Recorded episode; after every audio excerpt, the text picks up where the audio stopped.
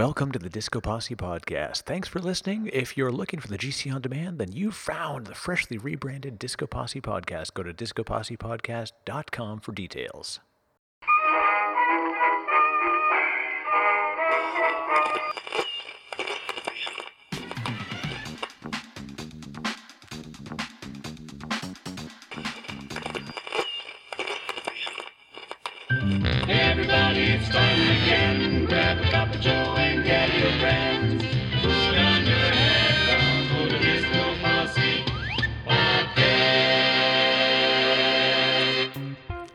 Welcome, everyone, to the Disco Posse podcast. My name is Eric Wright. I'm going to be your host today.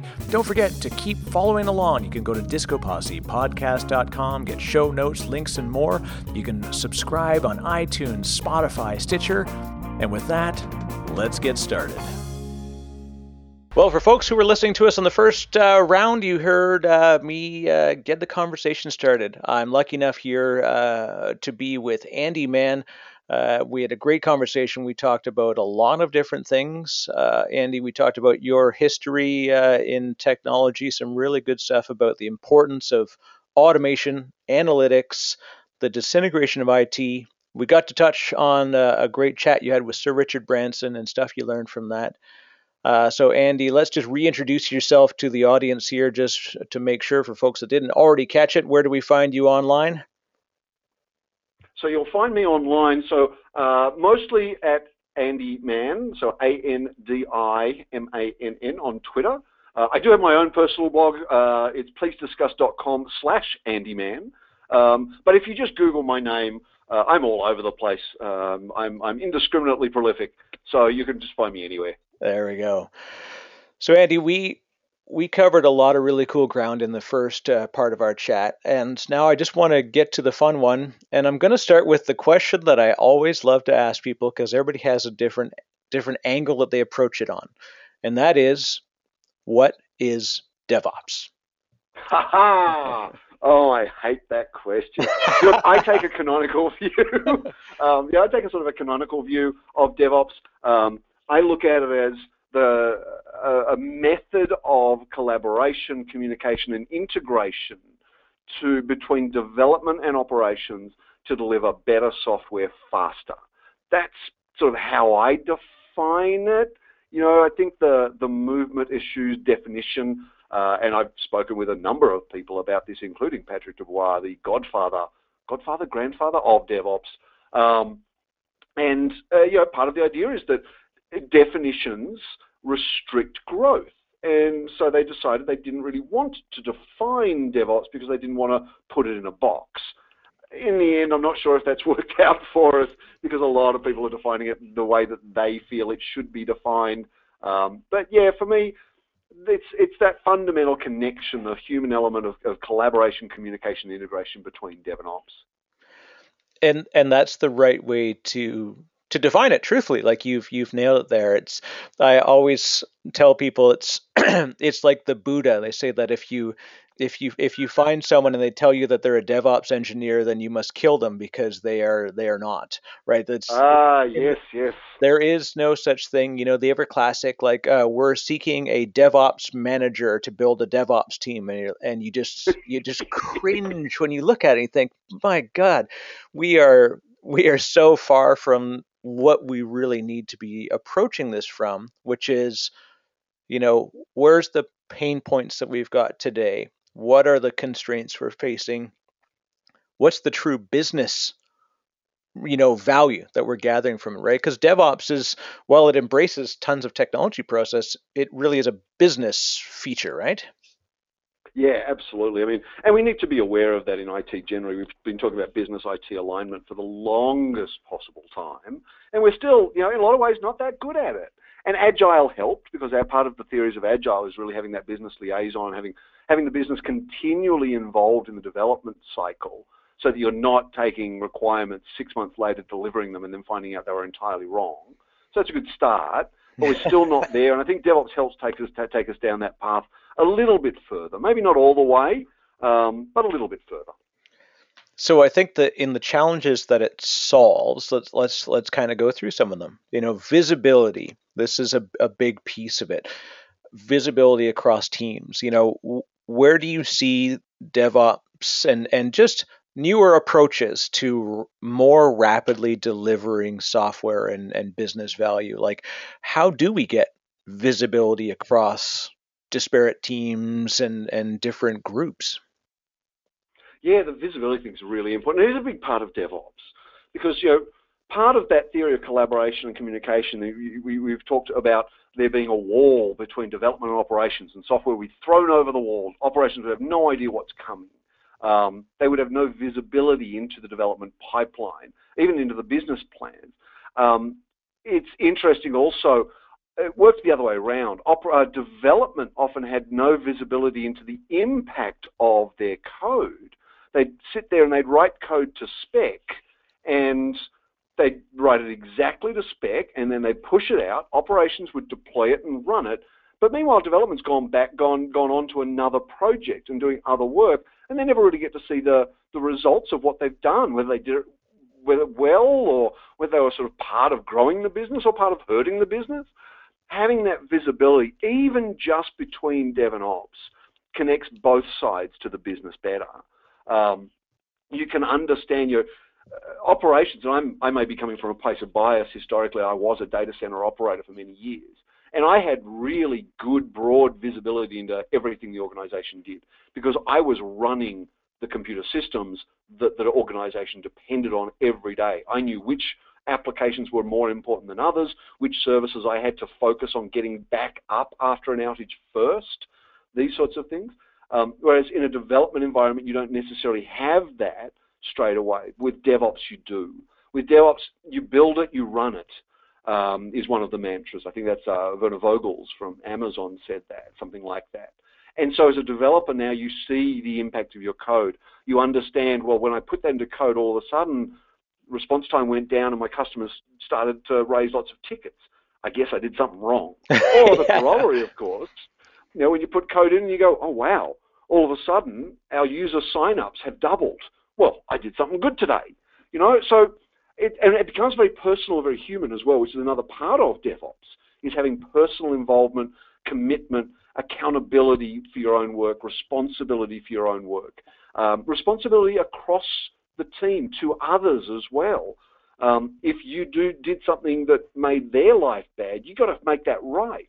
You know, these are the parts, some of the, the sort of philosophical empathy aspects of DevOps, and having visibility into what the next person in your team is doing um, whether she's you know, writing code, deploying code, maybe she's a DBA, uh, security specialist, you know, because uh, in a large enterprise especially, DevOps doesn't start with dev and doesn't end with ops.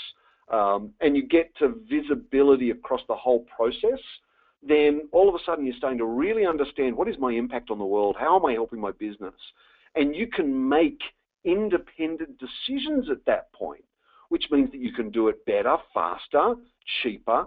You just fix problems. You don't wait for a plan to fix problems because you already know what's the best thing to do.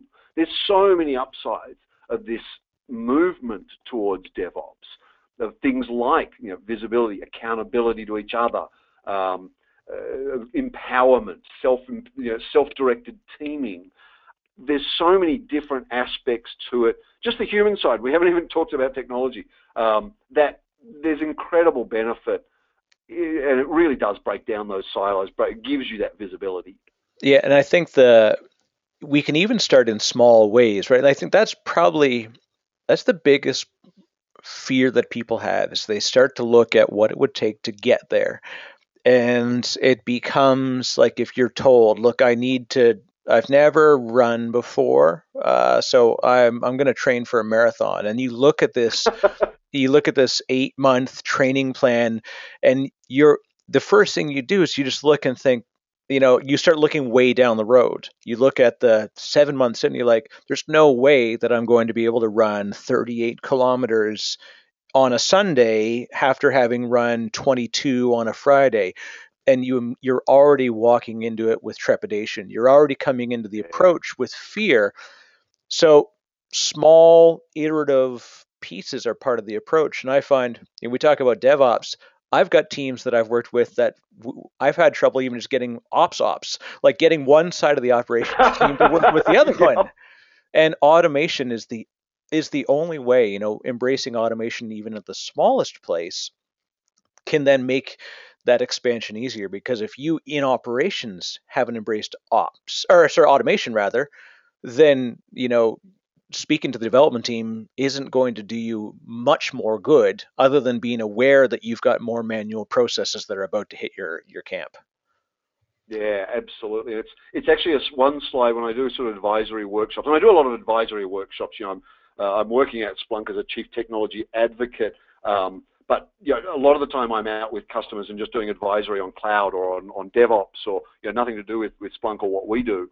Um, and one of the slides that I have, it's it's just got two lines in about 48 points, and it says find a problem, fix a problem. You don't need to fix every problem in one go.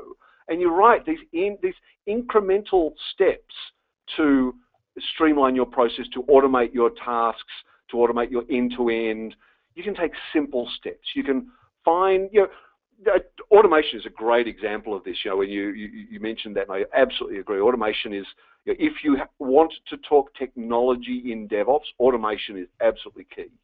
And a lot of people will look at that and go, well, my end-to-end process involves five different departments. Yeah, funny story when you talk about the the the the, the, the you can't just get ops ops. Um, you know, one of the theories in DevOps is the, is this concept of having a two pizza team. If your team is too big to feed with two pizzas, then it's just too big. Um, whereas I've been to large enterprises where you couldn't feed the team management with two pizzas, let alone the individual practitioners. So you know, you need to break it down if you have a long end-to-end process that, like you say, you if you try and think, oh, I want to automate that all at once, it's just too hard, and you you fail before you start because it's just not going to work. But every process can be broken down into a series of tasks, and you find just two tasks, one after the other, that you can automate. All of a sudden, you've got process automation and then you can build on that. You can iterate. And there, DevOps is very much about that iteration formula. Um, and so, really, is the you know theories of innovation. You know, trying something out, trying the MVP, the minimum viable product, and then iterating on that and adding some extra goodness, um, making it a little bit better. You know, solving just another, just one more use case, one more problem, and you can get some amazing stuff done and do it really quickly if you use this sort of sprint mentality rather than try and do a big bang and solve everything at once. Yeah, and and often you see the what they call the water scrum fall where people they, they start to embrace it. It's challenging. And and you have to work with maybe a project management office that hasn't fully embraced you know agile methodologies and and scrum as a practice. But you can you can as a development and operations or security team like even within the small pocket groups within technology you can Mm. still embrace those practices and satisfy the corporate project reporting which is traditionally still like a 12 month plan right? And that on its face is is is dangerous. You know the the fact that we use a 12 month planning cycle and Ah, yet we you know even quarterly can be challenging you know but yet as a business we're required to because that's sort of the financial reporting is meant to be done on on 12 month runs. But yeah it, it goes so far against small iterative uh, you know approaches. So it's tough like how do you plan an IT when you've got a CIO who's given you a 12 month budget and telling you to know on know on in in October how you're going to spend it starting in January when you haven't even gotten to December and spent last year. Yeah, it's, a, it's an interesting one. I actually wrote about that in my book, The Innovative CIO, about the idea of how an annual strategy is uh, just toxic to innovation because innovation doesn't happen on an annual basis. And so, you know, I talked about the idea of rolling strategy. So yes, you have a one to three year plan, maybe a three to five year plan. There's a lot of upside in having vision. Um, it's important to know where you're going, where your final destination should be. So having, like you say, that that long-term strategic vision, the strategic long-term plan, it's still important, but have a flexible rolling plan as well that ties into that, that lets you revisit. And I'm not talking about, you know, I'm not talking about rogue strategy here. I'm talking about the senior leadership engaging in this, um, engaging in a rolling strategy so that once a year they come up and they review the annual strategy and they plug that into their three to five year plan and make sure it's adjusted and tweaked the right way so that you know, you're going to get where you need to go. But every three months or maybe even every month, get together and revisit every element of that strategy and understand, well, what's not working anymore because all of a sudden a competitor's popped up that I didn't consider you know, a month ago, you know, one month into my 12-month plan, all of a sudden I've got an existential threat from a competitor. If I'm only revisiting my plan once every 12 months, that's too late. I'm going to be out of business in 11 months. Um, and so I think there's an opportunity for IT leadership to do the same thing. You know, they still need to take direction for an annual, uh, you know, like you say, annual budgets, for example, even quarterly budgets. Um, they still need to take direction and plug that into the overall corporate goals and understand how that fits. But at the same time, they need to have the flexibility to be able to course correct continually. You think about a large ship, and I use the term course correct very advisedly. You think about a large ship in the ocean and it just keeps going in one direction all the time. Right. In actual fact, you'll find that the captain of any large ship like that is correcting that course on a continual basis. Um, to you know fine fine tuned adjustments. They know where they're going. They know the long term. In two months' time, I'm going to be in Kuala Lumpur. Fantastic. But they also know the short term. They know that they have to maneuver around this particular storm. They have to maneuver through this particular current. Uh, they have to you know, make micro adjustments because they're getting pushed off course by, uh, by winds of change, if you will, if I can mix metaphors horribly. Um, this is the sort of thing which IT can do, and which Agile and DevOps actually helps them to do. Yeah, the idea of of tacking, which becomes you know the pivot uh, that Eric Ries sort of I think he kind of coined the phrase with the idea yeah. of the hmm. lean lean methodologies, and the lean startup idea, and being able to pivot. It doesn't mean changing direction. It means putting it back on course with an altered course, like a course correction, as you say, but it's simply because you've embraced adjustment from an external factor and you're yeah, exactly. you're adjusting course as a result of another external or even an internal factor. It's not that you've gone away from strategy. You're still pointing towards strategy, but just the path to get there may have may have deviated slightly. Yeah, exactly right. Um, and I think you know, adopting things like agile, adopting things like DevOps gives uh, leadership the ability to do those sorts of course corrections. Where historically in a you know, in a waterfall environment, it didn't. And yeah, something like an agile fall or a water scrum fall or whatever you'd like to call it, um, you can start to do that as well. You can have small, short iterations within your waterfall process. I certainly wouldn't advise that as ideal, but it's a step in the right direction uh, that can get results. And uh, you hit on something that's important, and I, you talked about revisiting it. Simply going forward isn't always isn't going to gain us success because how do you know you've succeeded? What what is the importance of looking back, the retrospective? Like what how do you how do you coach people on embracing that part of iterative approaches and, and agile methodologies? Yeah, that's a really interesting one, and and certainly I love the sort of work that's being done in the DevOps community right now around the idea of a blameless post-mortem. Um, and so I see guys like JP or, J. Paul Reed talking about this, and others as well. Uh, the idea of, of when you get to review what you've done, and in terms of a blameless post-mortem, we're, we're talking mainly in terms of troubleshooting and triage and you know, post-incident review. But yeah, this applies equally, I think, to any kind of historical review, is to try and take the blame game out of it. Because this never helps. And I've worked in an organization many years ago where this was very much part of their philosophy was no blame, just fix. And that, I think, is a really, really powerful way to look at uh, readjusting your strategy and your, your, your approach to delivering software, to delivering business outcomes, is to understand that it doesn't matter to a large degree caused us to get where we are. What matters is how are we going to get most efficiently and effectively to where we need to be. And in terms of a post-mortem, uh, uh, that can be as, as simple as, well, here's why it happened. Not who did it, but why it happened to the best of our knowledge. And here's what we can do to at least prevent that particular problem happening again. Working forwards, not working backwards.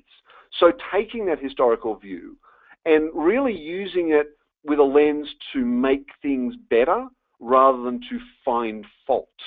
And I think that's a, a really powerful way to look at readjusting your strategy forward. That gets people involved because if you're just looking to blame someone and looking to find fault with what went wrong, then people won't want to get involved. They will sit there and they'll cringe in a corner because they don't want to get called on. It's like being at school and not having the answers to the homework. You just don't want to get called on. Um, whereas if it's an open discussion, looking for ideas to move forward, you get more ideas.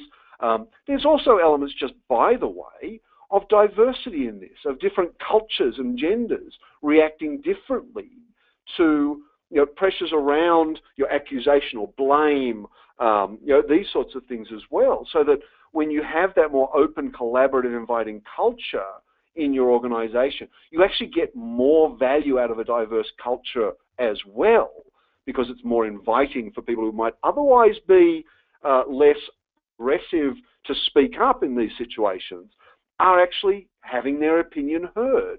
And so you actually get so much more value out of this open, collaborative, looking forward than you would ever get out of a post-mortem blame game kind of revisiting. Yeah, and I think the the phrase that I I've heard or and and and I always tell people when you see somebody who who is sort of critical, not in the in, not in the nice way, but you know, so the the phrase is, oh, yeah. you know, people often look into others for the thing which they despise in themselves, and ah. they tend to, you know, anthropomorphize somebody else's activity to a an emotion that they're trapped on or or feeling. And so yeah. when you do find groups that have challenging you know, uh, you know, collaboration, or sorry, challenges with collaboration, it's good to kind of like not just you know set it aside and say well it won't work but like let's let's find the source of that and and yeah openness transparency it's it's it's absolutely tantamount to to getting to that that goal and you've you've hit on a couple of the key ones, and you know we talked about lean. You know that's obviously lean as a methodology. I'm a massive fan. I literally reread every four to six months Lean Startup as part of my my sort of group of Bibles. Uh, the yeah. other one is uh, my daily my daily mantra. What would Eli Goldratt do? It is ah, you know, the the goal. You know, theory of constraints. We've you've hit on it. Of course, DevOps is wrapped around it. Find the constraints. You know, attack that, remove it, move on to the next constraint. Don't don't think of it. You know, look at the overall system, but think in terms of constraints throughout. Uh, what what are some good resources and and one of my favorite questions i love to ask you know what's what's on your bookshelf if i were to say andi i need i need to know three books that i should read that are going to give me the ability to execute the vision that you've got for myself you know or help me to do that what are the kind of oh, titles um, so I can't. I'm not going to do an I think it was Elle Macpherson, an Australian model, uh, once said something along the lines of, "I've never read a book that I've not written." Uh, so I would certainly plug my own books. Of um, course. But the better options, um, I would absolutely start with the Phoenix Project, as I'm sure you you would as well. Um, uh, Kevin Behr, Gene Kim. Um, and George uh, Spafford, yeah. Uh, George Spafford. Uh, yeah, definitely the Phoenix Project, fantastic. When you look at seminal literature, yes, the goal is is is brilliant. Um, applied very much to the manufacturing environment, but this is where DevOps is sort of coming from these days, is applying these manufacturing theories of, of waste and throughput and uh, the things you were talking about there. Um, they're fantastic. Honestly, I get so much of my information just from people's blogs. Um, you know, things like IT Revolution, Syscon, um, you know, the large volume of, of writings on DevOps.com. um, but also the individual practitioners. I'm, I'm at the moment getting really into uh, Matthew Skelton talking about uh, the importance of logging and analytics in DevOps. Um, you know, at various times, like I said, I've been reading um, J. Paul Reed and some of his blog and content. Um, the O'Reilly books, I picked up a stack of little O'Reilly books. Um, DevOps in Practice, which is a couple of case studies from J. Paul Reed. Um, fascinating, really short books, by the way. These are like almost e-books. Oh, cool. Um, compliance, compliance at speed was another one. Mark Lustig. Um, talking about how you can do rugged DevOps, you know, apply compliance and audit theory to theories around DevOps. I love that Um, phrase, rugged that DevOps. really- I'm going to use Yeah, that now rugged on. DevOps. It's the whole thing. Um, yeah, because you know, people talk about DevOps as being a bunch of cowboys, but it doesn't have to be that way. Um, some people put DevOps in opposition to you know, traditional ITIL and service management discipline, but it doesn't need to be that way. And so the idea of rugged DevOps is you can be, you can lock it down and be strong with your security, but still be fast and agile with your process. Um, the other one that I really got a lot out of, and again, it's one of these little tiny O'Reilly booklets, um, and I'm literally looking at it on my desk right now. The Human Side of Postmortems by Dave Zwieback. Um, again, it's about this blameless postmortem, about about getting to ways to go forward rather than finding ways to blame people. So yeah, these are the sorts of things I've been reading most recently.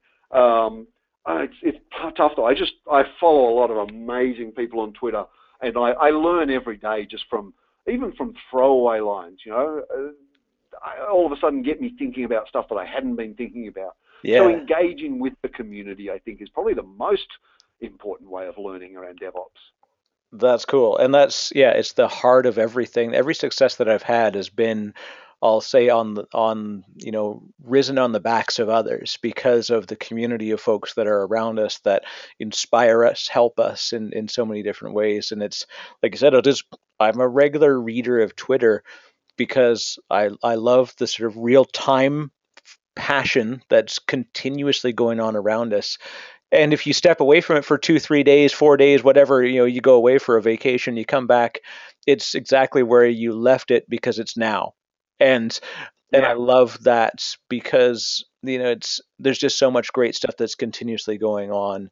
Uh, yeah and i can this is my my goal you know very soon is to somehow corral uh, gene uh, kevin and george all on here at the same time which i know will be tr- probably like trying to to to get the stones to play in in my backyard but i'm sure that i can do it only because every single guest i've had on thus far has mentioned the phoenix project as one of their first reads as like a key Yeah, read it's fantastic.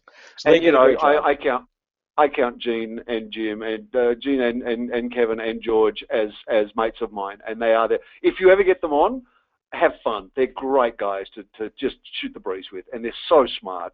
Uh, you'll get a lot out of that, I'm sure. Yeah, no, it's great. And then, uh, so yeah, of course, you know, we you talked about your book, uh, The Innovative CIO. Uh, you know, Visible Ops, also great read. Like the it's uh, this is there's so much good information that's out there. Uh, I'm very you know honored to have you on and and to count you among folks that I can reach out to and and chat with because it's it's neat to see that you've you've done this in practice. You've delivered and you've seen the the challenges amongst it and i think that's the biggest thing is is watching folks that have gotten through the challenges and gotten on the other side and there's always a freshman class there's always a new group of folks that are that are ready to to start again and the more we go through it i think the better we get at it and it's great to share that that journey with people so yeah, tell me absolutely. And, and I would just say, Eric, I, I, I feel privileged to even be on this on this podcast, um,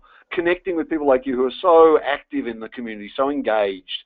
Um, the, and for me, this is where I learn as well, is connecting with uh, people like you who are active and engaged in the community. It's all it's all the ability to share these information and views and, and come up with new ideas together. It's so exciting. It's invigorating. That's great. Thank you. And uh, I'm going to ask you before we go here, tell us about Sageable. You know, I was excited when I saw you, uh, you know, make the jump, and you know, it was that sort of like, oh, there's got to be something cool coming, and I tell you, you you delivered on that. So tell us a bit about Sageable and and and what that's been for you for the last little while. You know, along with you know the stuff you've done, of course, with Splunk. Yeah, absolutely. So when I when I, I, I left my last role uh, because I felt like I had a lot to give and to share around, especially DevOps and digital transformation, cloud computing. Um, I wanted to start up my own sort of consulting and advisory business.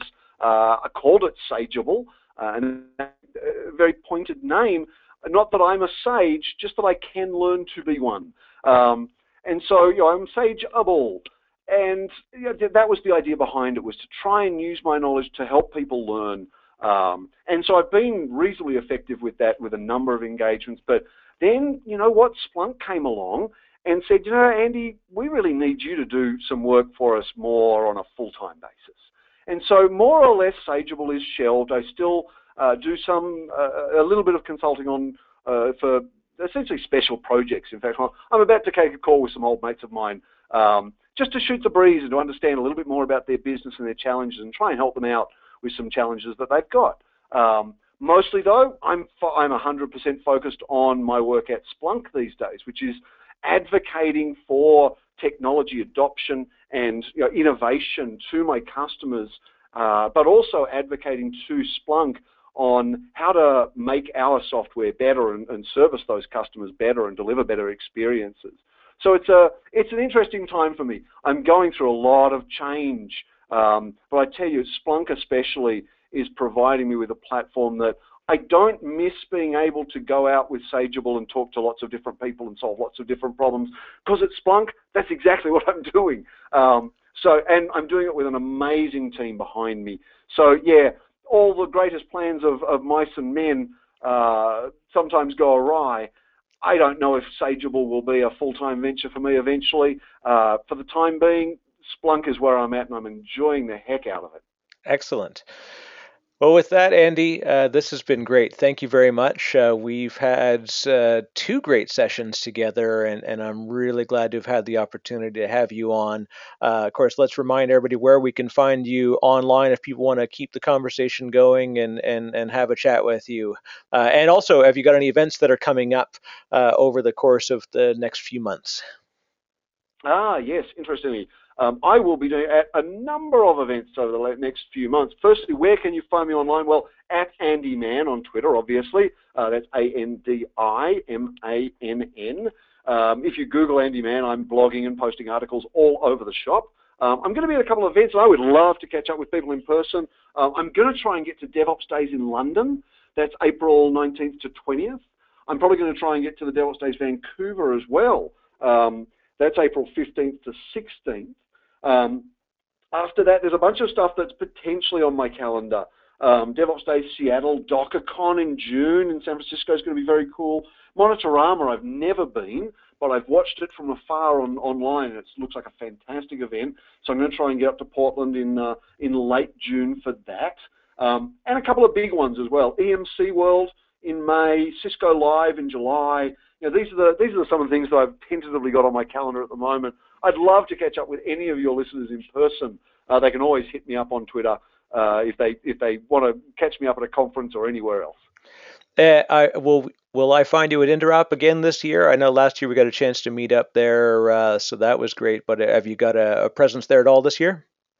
I, I, don't think I will be at Interop this year. It was a great conference last year. I'm still working on whether I might be able to. I might. I'm, I'm looking at the Information Week CIO Summit, which is co-located with Interop and Cloud Connect, and that's a fantastic event too. Um, a lot of my mates, my C-level CIO mates turn up there, so it's like a, a family reunion for me. So I'm going to try and get along to that. Um, we'll see how that works.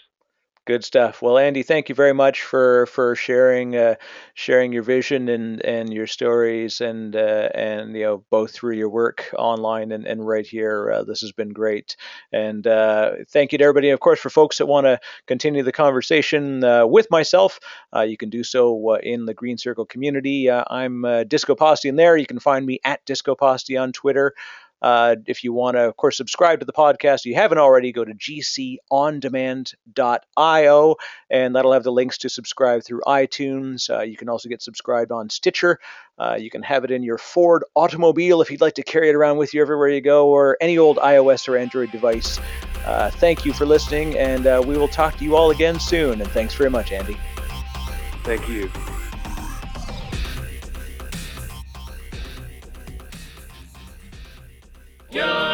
Listening to the Disco Posse Podcast.